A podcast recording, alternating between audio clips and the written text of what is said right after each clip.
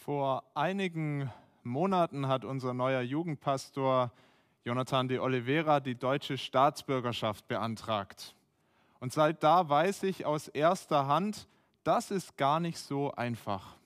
Das mitbeobachten dürfen, er war da unser Mitbewohner und er musste richtig was leisten, um die Staatsbürgerschaft zu bekommen. Er musste nachweisen, dass er Deutsch sprechen kann ordentlich musste einen Allgemeinwissenstest machen über unsere politische Ordnung, über das Wirtschaftssystem und nachweisen, der kennt Deutschland. Musste auch beweisen, dass er nicht straffällig geworden ist und dass er für sein eigenes Brot sich versorgen kann, dass er arbeiten kann, dass er Arbeit hat und noch manches mehr. Und als er das alles nachgewiesen hatte, dann hat es endlich geklappt. Er durfte Deutscher werden.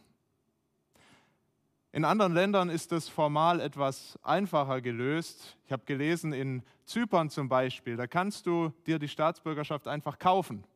Musst nur zwei Millionen Euro mitbringen und dann kannst du in Zypern Staatsbürger werden. Wie heißen die eigentlich? Zyprioten? Weiß es nicht genau. Ähm, wenn dir das zu teuer ist, zwei Millionen, dann kannst du aber auch nach, äh, in die Dominikanische Republik gehen. Da musst du nur 170.000 Euro bezahlen. Also wir sehen, egal wo du hinkommst, in welches Land dieser Welt, du musst was mitbringen, du musst was leisten. Und es bringt uns zum heutigen Predigttext, weil der die Frage aufwirft, was muss ich eigentlich leisten, was muss ich tun, um ein Bürger in Gottes Reich zu werden? Und was bringt mir diese Staatsbürgerschaft? Ich möchte uns diesen Text lesen aus Lukas 18, die Verse 15 bis 30. Sie brachten auch kleine Kinder zu ihm, das ist zu Jesus, sie brachten Kinder zu Jesus, damit er sie anrühren sollte. Als das aber die Jünger sahen, fuhren sie sie an. Aber Jesus rief sie zu sich und sprach, Lasst die Kinder zu mir kommen und wehret ihnen nicht, denn solchen gehört das Reich Gottes. Wahrlich, ich sage euch, wer nicht das Reich Gottes annimmt wie ein Kind, der wird nicht hineinkommen. Und es fragte ihn ein Oberer und sprach, Guter Meister, was muss ich tun, damit ich das ewige Leben ererbe? Jesus aber sprach zu ihm, Was nennst du mich gut? Niemand ist gut als Gott allein. Du kennst die Gebote. Du sollst nicht Ehe brechen. Du sollst nicht töten. Du sollst nicht stehlen. Du sollst nicht falsch Zeugnis reden. Du sollst deinen Vater und deine Mutter ehren. Er aber sprach, das habe ich alles gehalten von Jugend auf. Als Jesus das hörte, sprach er zu ihm, es fehlt dir noch eines. Verkaufe alles, was du hast und gib's den Armen. So wirst du einen Schatz im Himmel haben. Und komm und folge mir nach. Als er das aber hörte, wurde er traurig denn er war sehr reich. Als aber Jesus sah, dass er traurig geworden war, sprach er, wie schwer kommen die Reichen in das Reich Gottes. Denn es ist leichter, dass ein Kamel durch ein Nadelöhr gehe, als dass ein Reicher in das Reich Gottes komme. Da sprachen, die das hörten, wer kann dann selig werden? Er aber sprach, was bei den Menschen unmöglich ist, das ist bei Gott möglich. Da sprach Petrus, siehe, wir haben das, was wir hatten, verlassen und sind dir nachgefolgt.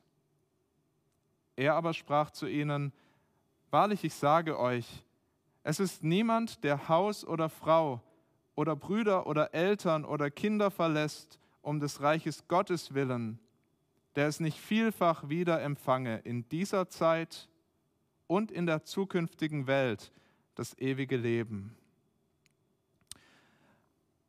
Vater, wir wollen dir danken für dein Wort. Wir wollen dir danken, dass du es gebrauchst, um uns zu zeigen, wer du bist, um uns auch die Augen dafür zu öffnen, wer wir sind und was wir brauchen, dass wir Jesus brauchen. Wir wollen beten, dass uns dein Wort trifft, unsere Herzen bewegt, dass wir dich besser kennenlernen und verstehen, wer wir sind vor dir. Herr, sprich du zu uns. Amen. Ja, der Abschnitt, der beginnt mit einem Konflikt. Das gerade gelesen, da waren Eltern, die ihre Kinder zu Jesus brachten. Vielleicht haben diese Eltern schon gesehen, was Jesus für Wunder tun konnte. Vielleicht haben sie ihn lehren gehört und gemerkt, das ist ein Mann, der hat wirklich einen guten Draht zu Gott. Das kann nicht schaden, wenn ich mein Kind zu dem bringe, dass der es mal segnet, dann wird's was, wird was aus ihm in seinem Leben. Und ich weiß nicht, ob du Bilder kennst von dieser Szene aus den Kinderbibeln. Wir haben ja ein paar kleine Kinder und ich lese denen gerne aus der Kinderbibel vor. Und in den, all den Kinderbibeln ist das immer eine total romantische Szene. Die Kinder, die sind schön geschniegelt und die Haare sind gemacht und die schauen alle brav und sie kommen alle fröhlich zu Jesus. Vielleicht war es gar nicht so romantisch. Vielleicht waren die nicht gebadet, sondern eher schmutzig. Es waren Babys, vielleicht mit vollen Windeln. Kleine Kinder, die im Dreck gespielt haben, die sich vielleicht eine Wunde geschlagen haben, so eine Rasselbande, die da ankommt. Es ist laut. Vielleicht kennst du das vom Busfahren, wenn so eine Kindergartengruppe den Bus stürmt. Ist nicht romantisch. Das kann ganz schön nerven. Und die Jünger fanden das auf jeden Fall, als diese Kindergruppe ankommt, die Eltern mit ihren Kindern, die finden das stört. Das passt nicht. Vielleicht haben sie noch ein paar Rotznasen gesehen, das passt nicht zu Jesus. Und sie sagen, stopp, nicht weiter. Wir sind hier keine Kita, geht mal schön wieder nach Hause. Und wahrscheinlich haben die Jünger gedacht, damit haben sie Jesus einen Gefallen getan. Dann kann er sich nämlich auf die Erwachsenen konzentrieren. Kann er weiter lehren, kann er weiter seine Wunder tun. Aber Jesus sagt, nein, stopp Jünger. Lasst die Kinder zu mir kommen, wehret ihnen nicht, haltet sie nicht davon ab, zu mir zu kommen, denn solchen gehört das Reich Gottes. Autsch, das hat gesessen. Die Jünger dachten, die Kinder seien nicht willkommen und Jesus sagt, sie sind mir sehr willkommen, lasst sie zu mir. Er sagt, ihnen gehört das Reich Gottes. Und jetzt dürfen wir uns nicht darüber täuschen, warum Jesus das sagt. Ähm, er sagt das nicht, weil er findet, dass diese Kinder irgendwas gemacht hätten, irgendwas getan hätten, was so besonders gut war, dass sie es verdient hätten, in Gottes Reich zu kommen. Findet nicht, dass diese Kinder besonders brav sind, so wie sie dargestellt sind in unseren Kinderbibeln, brav und gut und deshalb können sie vor Gott bestehen. sagt man ja manchmal, also wir sagen das manchmal, das Kind, das ist ein Engel. Sie sind noch so gut, so unschuldig.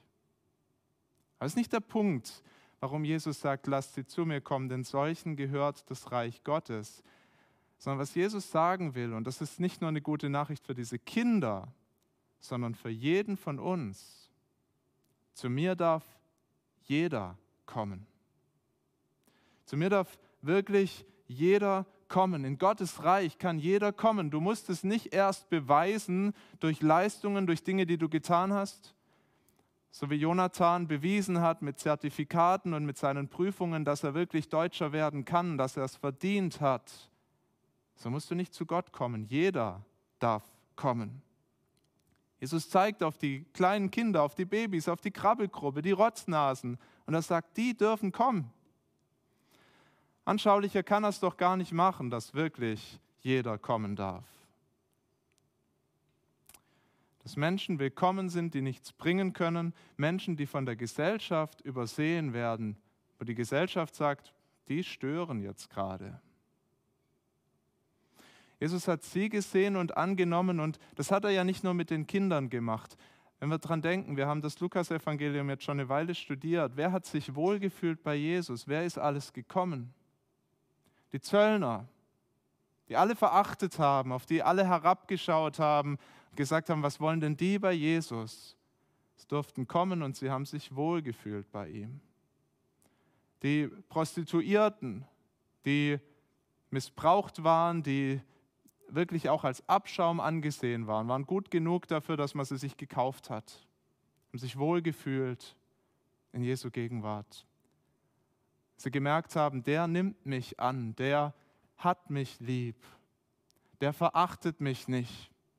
Zu dem kann ich kommen, auch wenn alle anderen sagen, ich bin ein Nichts, ich bin ein Niemand, ich bin Abschaum, ich bin nichts wert. Jesus achtet mich wert.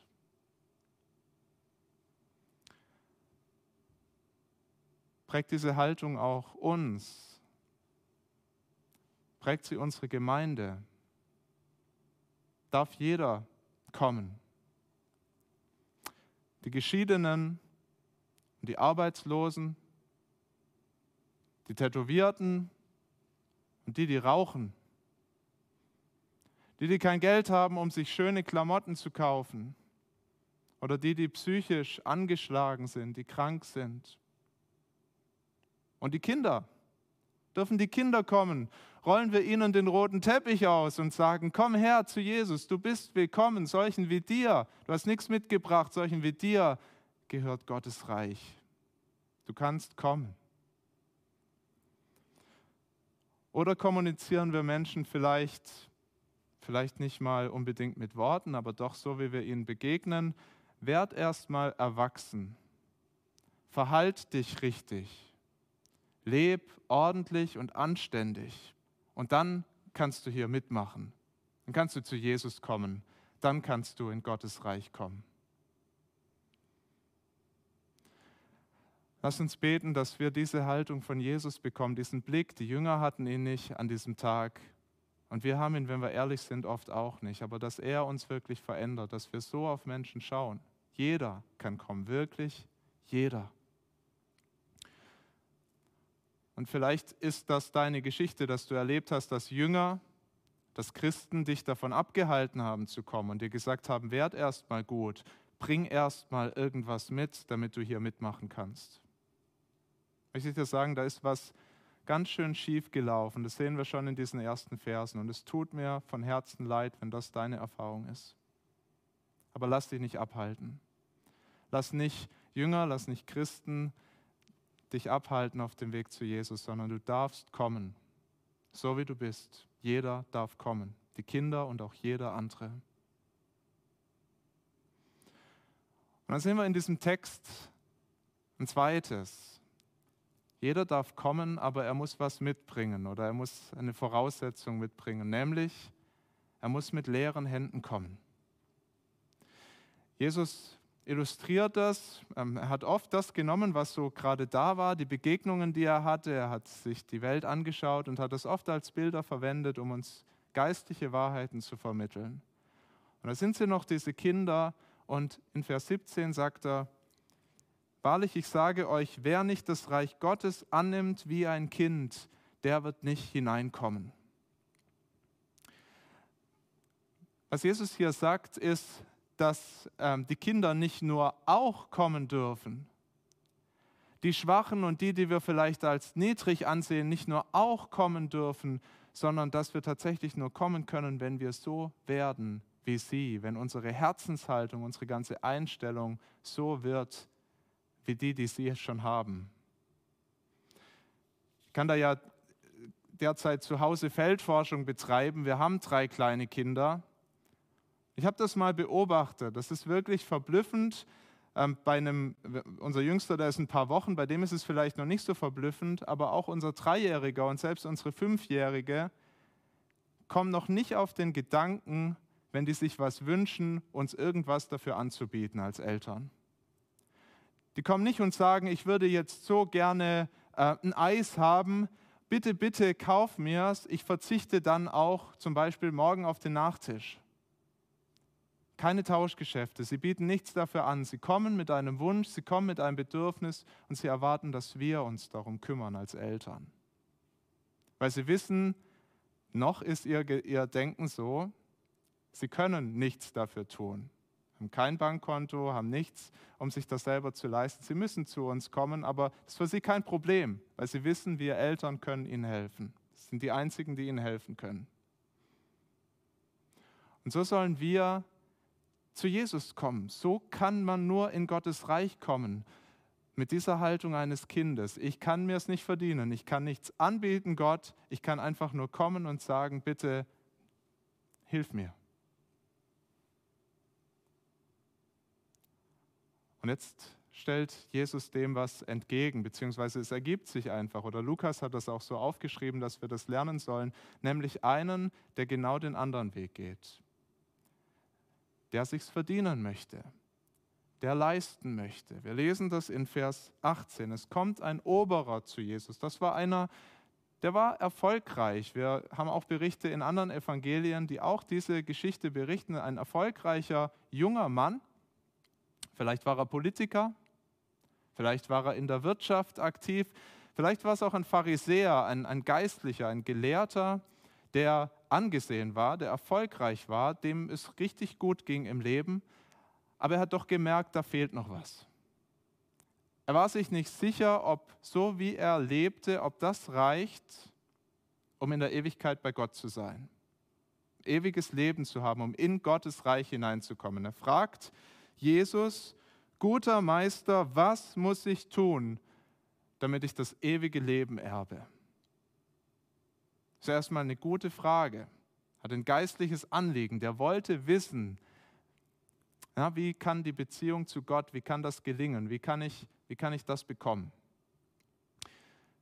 Wir lesen auch in den anderen Evangelien, dass Jesus im Lauf dieser Geschichte wirklich diesen Mann lieb gewinnt, weil er merkt, der, der stellt eine gute Frage, der, hat, der ist auf einer guten Spur. Und doch ist sein Denken noch so schief. Gesehen, er hat, Jesus stellt uns das Kind als Vorbild vor Augen und dieser Mann, der kommt nun und fragt, was muss ich tun? Was muss ich leisten? Und Jesus lässt sich auf dieses Gespräch ein, weil er diesem Mann, Mann helfen möchte. Ein guter Arzt das zielgenau bearbeiten möchte, diese Wunde, das, was, was, was falsch ist bei diesem jungen Mann. Er will ihm helfen, das zu verstehen. Er will ihm helfen, Gott besser kennenzulernen, zu verstehen, wer Gott wirklich ist und ihm helfen zu verstehen, wer er wirklich ist. Er will ihn an den Punkt bringen, über sich zu denken wie so ein Kind. Und er macht das, indem er diese ja, vielleicht höflich gemeinte Anrede guter Meister nimmt und den Mann konfrontiert und sagt, was nennst du mich gut? Niemand ist gut als allein Gott. Jetzt kann man natürlich sagen, ja, Jesus ist doch Gottes Sohn, so ist er doch gekommen in diese Welt, ja, lehnt er das damit ab? Nein, das tut er nicht. Aber dieser junge Mann hat ganz offensichtlich gar nicht verstanden, wen er da vor sich hatte. Er kam und dachte wahrscheinlich, dieser junge Mann, ich bin schon ganz gut, ich habe schon ganz viel erreicht und jetzt möchte ich noch so ein Sahnehäubchen obendrauf. Ich möchte das ewige Leben erben und was muss ich tun, um das auch zu bekommen? Und er redet mit Jesus wie mit einem anderen guten Mann, von gutem Mann zu gutem Mann.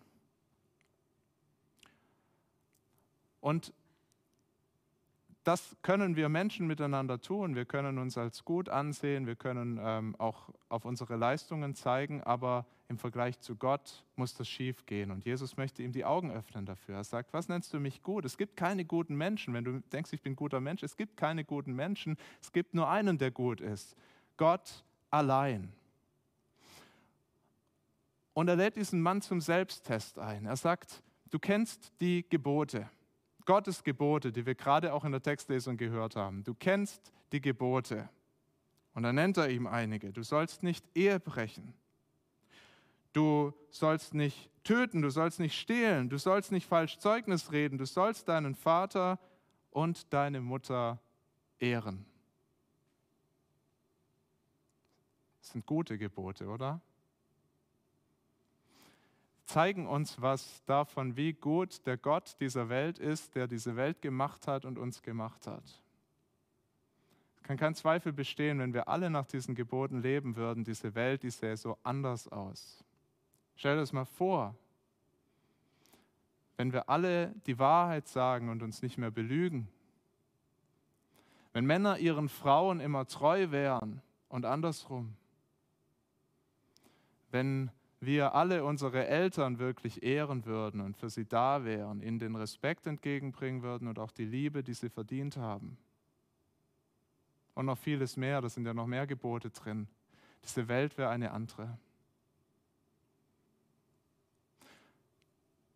Und doch, wenn wir uns ehrlich reflektieren daran, dann müssen wir sagen, ja so eins zu eins leben wir das ja gar nicht. Die Gebote sind gut, das können wir alle anerkennen. Ich habe schon mit Atheisten gesprochen, die gesagt haben, die Gebote, die finde ich klasse.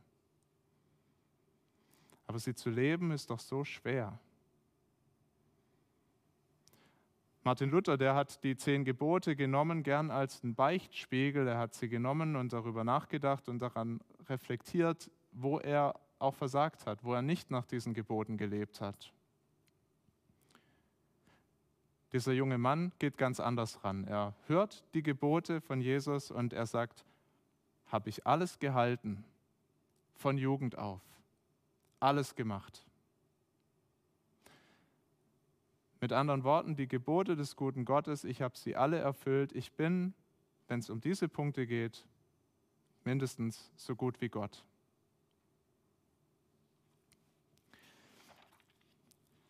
Jetzt könnte man ja sagen, das ist ja ganz schön dreist. Kann er das für sich in Anspruch nehmen, das wirklich gelebt zu haben? Wünscht sich beinahe, dass Jesus ihm den Kopf wäscht und sagt, du, mein lieber Freund, bist ja ganz schön selbstgerecht. Aber das macht Jesus nicht.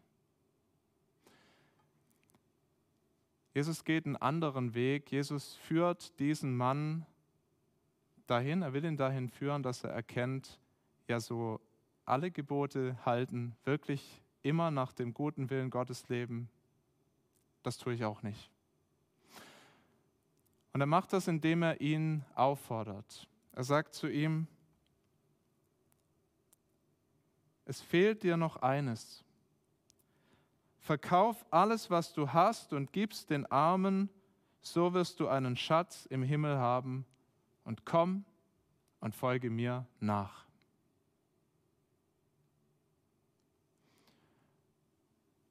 Und wir sehen, dass das trifft. Das trifft diesen Mann. Er wird traurig, wird tief traurig. An anderer Stelle heißt, er geht traurig weg.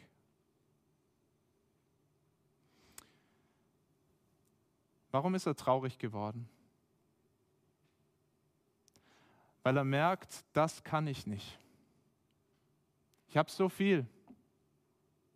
Ich habe Reichtümer, ich habe auch gute Beziehungen. Das alles loslassen, aufgeben und Jesus nachfolgen, das kann ich nicht.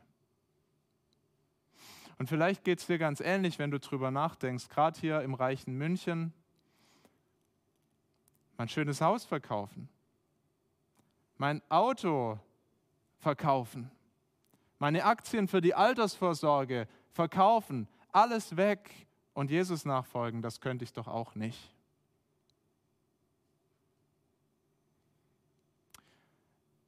Dieser reiche Mann, der merkt, er kann das nicht. Er merkt, wenn er vor die Wahl gestellt ist, Jesus nachzufolgen oder den Reichtum zu behalten, dann hängt er sich lieber an den Reichtum. Sein Herz war ganz bei seinem Reichtum. Hätte er erkannt, wer da zu ihm spricht, dass da wirklich Gottes Sohn, dass da Gott selbst zu ihm spricht, vielleicht hätte er sich dann anders entschieden.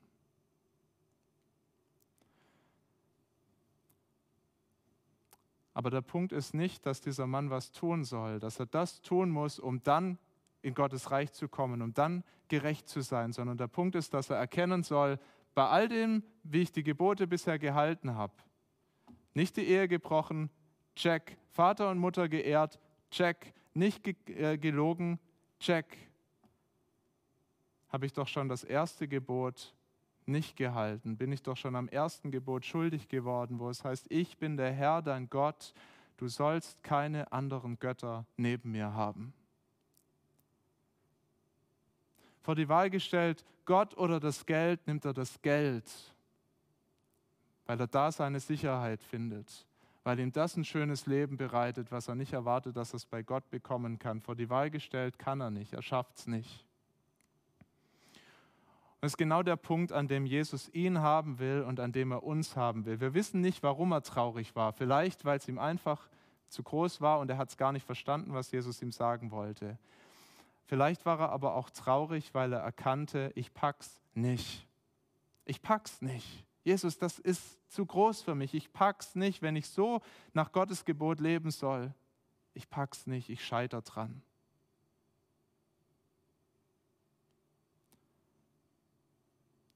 Und das ist die Botschaft, die Gott uns lehren möchte. Der Punkt, an den er jeden führt, und da muss jeder Mensch an diesen Punkt kommen, dass er erkennt, ich pack's nicht. Wenn ich mir den Himmel erarbeiten will, wenn ich den Test machen will für Gottes Reich, ich pack's, ich werde das nicht schaffen. Die Leistung wird nie ausreichen. Es geht nicht nur um unser Tun, es geht auch um unser Denken, um unser Reden. Jesus sagt das in der Bergpredigt, schon in Gedanken sündigen wir gegen Gott, schon in Gedanken brechen wir die Ehe und tun viel anderes, was nicht Gott entspricht. Und es würde nie reichen, dass wir mit Gott auf Augenhöhe stehen. Es ist nicht so wie dieser junge Mann, der zu Jesus kommt. Wir sind mit Gott nicht auf Augenhöhe, sondern er ist ganz wie der, Tag von der Nacht entfernt. Er ist ganz weit weg und wir kommen da nicht hin durch unsere Leistungen. Wir arbeiten uns da nicht hin. Vielleicht äh, kann ich das an einem Bild deutlich machen. Schwimmst du gern? Ich schwimme einigermaßen gern, aber bin ein doch sehr durchschnittlicher Schwimmer. Vielleicht würdest du dich auf ein Wettschwimmen mit mir einlassen. Da fahren wir zusammen nach Portugal und dann ähm, gehen wir da, steigen wir ins Wasser und machen ein Wettschwimmen bis Amerika. Ich bin mir sicher, ich gehe nach 500 Metern unter. Aber wenn du fünf Kilometer schaffst oder zehn oder auch 15 oder lass es 20 sein, auch du wirst drüben nicht ankommen. Auch du wirst untergehen. So ist es, wenn wir uns den Himmel verdienen wollen. Wir schaffen es nicht. Und Jesus ist eine große Gnade von Jesus, dass er diesen Mann dahin führt und auch uns dahin führt, dass wir das erkennen. Und Jesus sagt, der Reichtum, der hat so eine Macht über uns. Der Reichtum, es gibt auch viele andere Dinge, aber es ist besonders das Geld und, der Besitz, der so eine Macht hat, dass er sagt, es ist so schwer, dass die Reichen in das Reich Gottes kommen. Es ist leichter, dass ein Kamel durch ein Nadelöhr gehe, als dass ein Reicher in das Reich Gottes komme. Mit anderen Worten, das ist unmöglich. Das ist genau das, was Jesus meint. Ein Kamel geht nicht durch ein Nadelöhr, das passt nicht hindurch. Die Jünger, die haben das genau verstanden, dass das so radikal war, wie Jesus das sagt. Die sind entsetzt und sagen, aber der Mann, der ist doch, der ist doch, der ist doch gut, der hat so viel Gutes gemacht, der hat gute Voraussetzungen, hat sogar ein geistliches Anliegen. Sie fragen in Vers 26, wer kann denn dann selig werden? Jesus sagt, es ist unmöglich. Bei den Menschen ist es unmöglich, so wie wir nicht nach Amerika schwimmen. Aber bei Gott ist es möglich.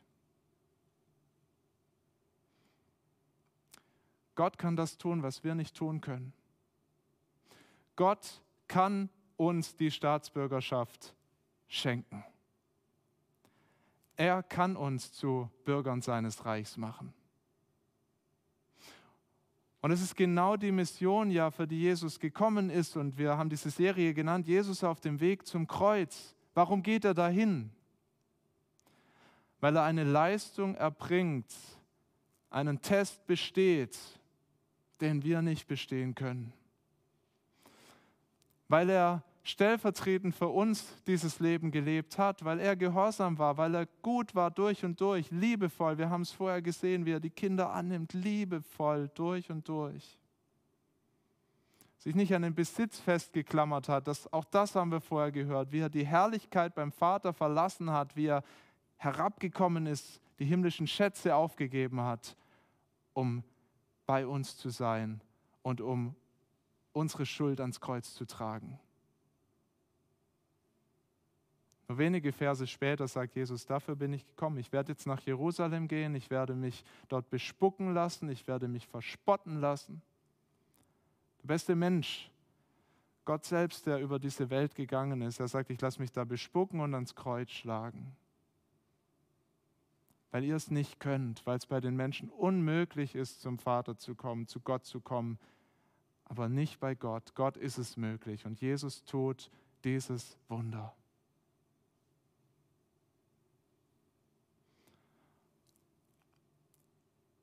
Darauf vertrauen wir. Nicht auf unseren Besitz, nicht das, was wir tun. Es ging Jesus nicht in erster Linie darum, dass der Mann das verkauft. Es ging ihm in erster Linie darum, dass er sein eigenes Herz besser sieht. und erst in zweiter Linie dann das zu verlassen. Denn das ist das, was, was Gott dann tut, wenn, er uns, wenn wir in einer Beziehung stehen zu ihm, dass er unser Herz verändert und dass wir lernen, die Dinge dieser Welt loszulassen, uns nicht mehr zu klammern an Sicherheiten, die ja doch keine Sicherheit sind. Es ist eine große Illusion, dass uns ein Bankkonto irgendwie retten könnte. Es kann uns ja nicht mal vor dem Tod bewahren. Wir müssen ja alle ins Grab steigen irgendwann.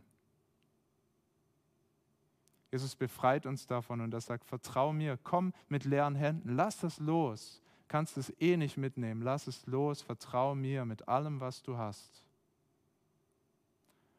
Das ist seine Einladung an uns. Und auch an uns Christen, wenn wir manchmal noch sagen, das sind ja doch noch Dinge, die mich gefangen nehmen.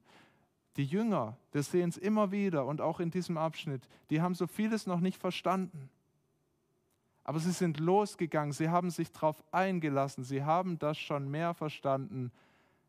Ich brauche Jesus, ich brauche die Beziehung zu ihm, um in Gottes Reich zu kommen.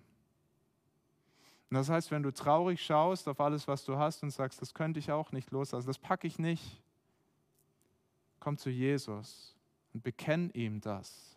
Sag, ich kann das nicht. Bei mir ist es unmöglich, aber Gott, bei dir ist nichts unmöglich. Nimm mein Leben in deine gute Hand.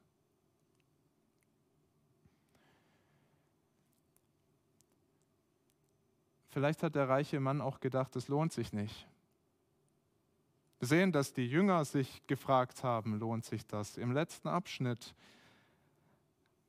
Petrus nämlich, der sieht diesen Mann, er sieht auch, wie er traurig wird und er kombiniert und er sagt, Mensch, wenn das die Bedingung ist, alles hinter sich zu lassen und Jesus nachzufolgen, das habe ich ja schon getan. Das haben wir Jünger alle getan. Er sagt, Jesus, wir haben, was wir hatten, verlassen und sind dir nachgefolgt. Und in Klammern steckt da eine Frage, was bekommen wir dafür? Was ist der Lohn dafür? Das ist eigentlich ein bisschen eine kuriose Frage. Stell dir mal vor, du bist in einem brennenden Haus und dann rettet dich da ein Feuerwehrmann unter Einsatz seines Lebens und holt dich raus und du fragst den, was bekomme ich dafür, dass du mich gerettet hast?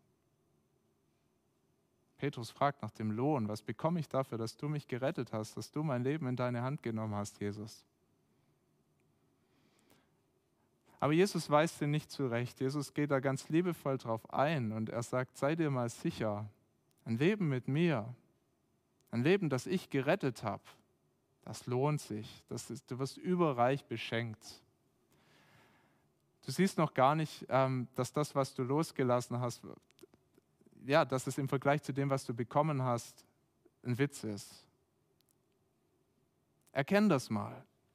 Sagt ihm, wahrlich, ich sage euch, es ist niemand, der Haus oder Frau oder Brüder oder Eltern oder Kinder verlässt um des Reiches Gottes willen, der es nicht vielfach wieder empfange in dieser Zeit und in der zukünftigen Welt das ewige Leben. Sagt ihm, ihr seid doppelt beschenkt, wenn ihr mit mir lebt und mir nachfolgt. Reich beschenkt. Vielleicht übersehen wir das manchmal, vielleicht kennst du das. Ich kann mich gut daran erinnern, wie ich an, an, vielleicht an der Grenze zu Gottes Reich stand, wie so Jesus eine Zeit lang an mir gearbeitet hat, mich bearbeitet hat wie diesen ähm, reichen Mann. Und ich mich gefragt habe, lohnt es sich, Dinge loszulassen? Ich wusste, ich müsste manches loslassen. Da müsste ich aufhören, auf so manche Party zu gehen, mich da zu betrinken. Ich müsste meinen Stolz loslassen, das war mir klar. Ich müsste mich bei manchen Menschen entschuldigen für das, was ich so angerichtet habe schon in meinem Leben. Ich müsste um Vergebung bitten, das war mir schon klar. Und noch manches mehr. Und ich habe so mich hingesetzt und eine Rechnung aufgemacht. Lohnt sich denn das? Und es hat mich eine Weile abgehalten. Ich war traurig, weil ich wollte das nicht loslassen. Vielleicht fragst du dich auch, lohnt sich das? Aber ich kann dir sagen, wenn du diesen Schritt gehst, wenn du in die Nachfolge gehst, es wird leicht loszulassen. Es wird nicht von einem Tag auf den anderen alles weg sein. Du wirst auch weiterhin deine Kämpfe haben. Es werden weitere Dinge auch aufkommen, aber es wird leichter. In der Nachfolge, da lernen wir, das ist ja alles gar nicht so wichtig, wie es mir vorher war. Es kommt auf Jesus an. Er beschenkt dich mit so vielem schon in diesem Leben. Er beschenkt dich mit einer neuen Familie, mit der Gemeinde, Geschwistern, die wirklich liebevoll mit dir umgehen. Ich hoffe, du darfst das erleben in unserer Gemeinde. Sie für dich interessieren, die für dich beten. Er schenkt dir die Freiheit von der Schuld. Wie viele kennen das, dass sie das immer wieder anklagt, selbst ja, das schlechte Gewissen, das auch oft da sein kann. Jesus nimmt dir die Last. Ich muss denken an unsere Geschwister aus Afghanistan, im Iran, aus Syrien, bei denen Jesus nachfolgen ja oft tatsächlich bedeutet, dass sie ihre Familien verlieren, ihre leiblichen Familien verlieren, weil die weiter an Allah glauben. Ehefrauen, die sich von ihren Männern scheiden lassen, weil die zu Jesus Christus gefunden haben. Und dann kommen diese Männer in unsere Gemeinde und erzählen trotzdem mit leuchtenden Augen, was sie gewonnen haben, wie Jesus ihr Leben segnet, wie sie Gemeinschaft, Familie erfahren in der Gemeinde. Seid ihr sicher, es lohnt sich, Jesus nachzufolgen. Diese Rechnung, die machen wir an der Grenze zu Gottes Reich auf. Wenn wir reingehen, dann erkennen wir, Mann, was habe ich gedacht, wie wichtig das alles ist. Es ist ja gar nicht wichtig. Jesus korrigiert unsere Sicht darauf. Deshalb möchte ich dich einladen, mach diesen Vertrauensschritt. Erkenne an, ich selber kann nichts bringen. Es geht nicht darum, dass ich mein Leben erst aufgeräumt habe und dass ich perfekt zu Jesus komme. Dann kannst du nie kommen. Du kannst heute kommen wie ein Kind und sagen, ich schaff's nicht, Jesus. Nimm du mein Leben in deine Hand. Und wenn du ihm schon vertraust, dann schau nicht wehmütig zurück, was habe ich alles verlassen, so wie die Jünger. Sieh, wir haben alles verlassen, was bekommen wir dafür? Schau nicht auf die Frage, was bekomme ich dafür, sondern schau drauf, was dein Herr für dich gemacht hat. Was er geleistet hat. Wie gut er ist, das verändert unsere Herzen. Und das macht uns übrigens auch ähm, ja, das, das macht unsere Herzen auch weich für all die Menschen, die ihn noch nicht kennen. Für Menschen, die in unsere Gemeinde reinkommen und wir werden das ja Gott sei Dank bald auch wieder erleben dürfen, dass wir Gottesdienste zusammen feiern und die ähm, vielleicht im Leben vieles falsch gemacht haben und in manchem versagt haben. Das macht unser Herz weich für sie, weil wir wissen, wir haben es nicht mehr verdient, als sie bei Gott zu sein. Lass uns ehrlich auf uns schauen und erkennen, wir haben nichts, was Gott gefallen könnte. Aber Gott sei Dank schenkt er uns das, was ihm gefällt, weil er uns Jesus schenkt. Einen guten Erlöser. Ich möchte beten. Vater, du kennst unsere Herzen und du weißt das besser als wir selber, wo wir an diesem Morgen in der Beziehung zu dir stehen. Ob wir dir wirklich vertrauen oder ob wir nach wie vor denken, wir müssten es selber schaffen. Und wir wollen dich darum beten, dass du uns befreist von diesem Denken, dass wir es könnten, dass wir dir was zu bringen hätten. Herr, und dass du uns froh machst darüber, dass wir das aber auch nicht müssen. Dass wir Erlöste sind, dass Jesus uns zu Bürgern deines Reichs macht dass jeder kommen darf, egal mit welcher Biografie, und du uns annimmst. Herr, lass doch die Freude groß werden in uns, sodass wir ja nicht so wehmütig auch auf das schauen, was wir zurücklassen, sondern voller Freude auf dich schauen, auf das, was wir jetzt schon haben. Wir sind reich beschenkt dadurch, dass wir mit dir leben dürfen. Und wir gehen auf eine wunderbare Ewigkeit zu mit dir noch viel schöner wird als alles, was wir uns vorstellen können. Herr, lass das doch groß werden in uns, dass es auch ein bisschen ausstrahlt, dass Menschen uns das abspüren. Wir haben eine Hoffnung, die diese Welt weit, weit übersteigt. Danken dir für deine große Liebe. Herr, segne du uns. Amen.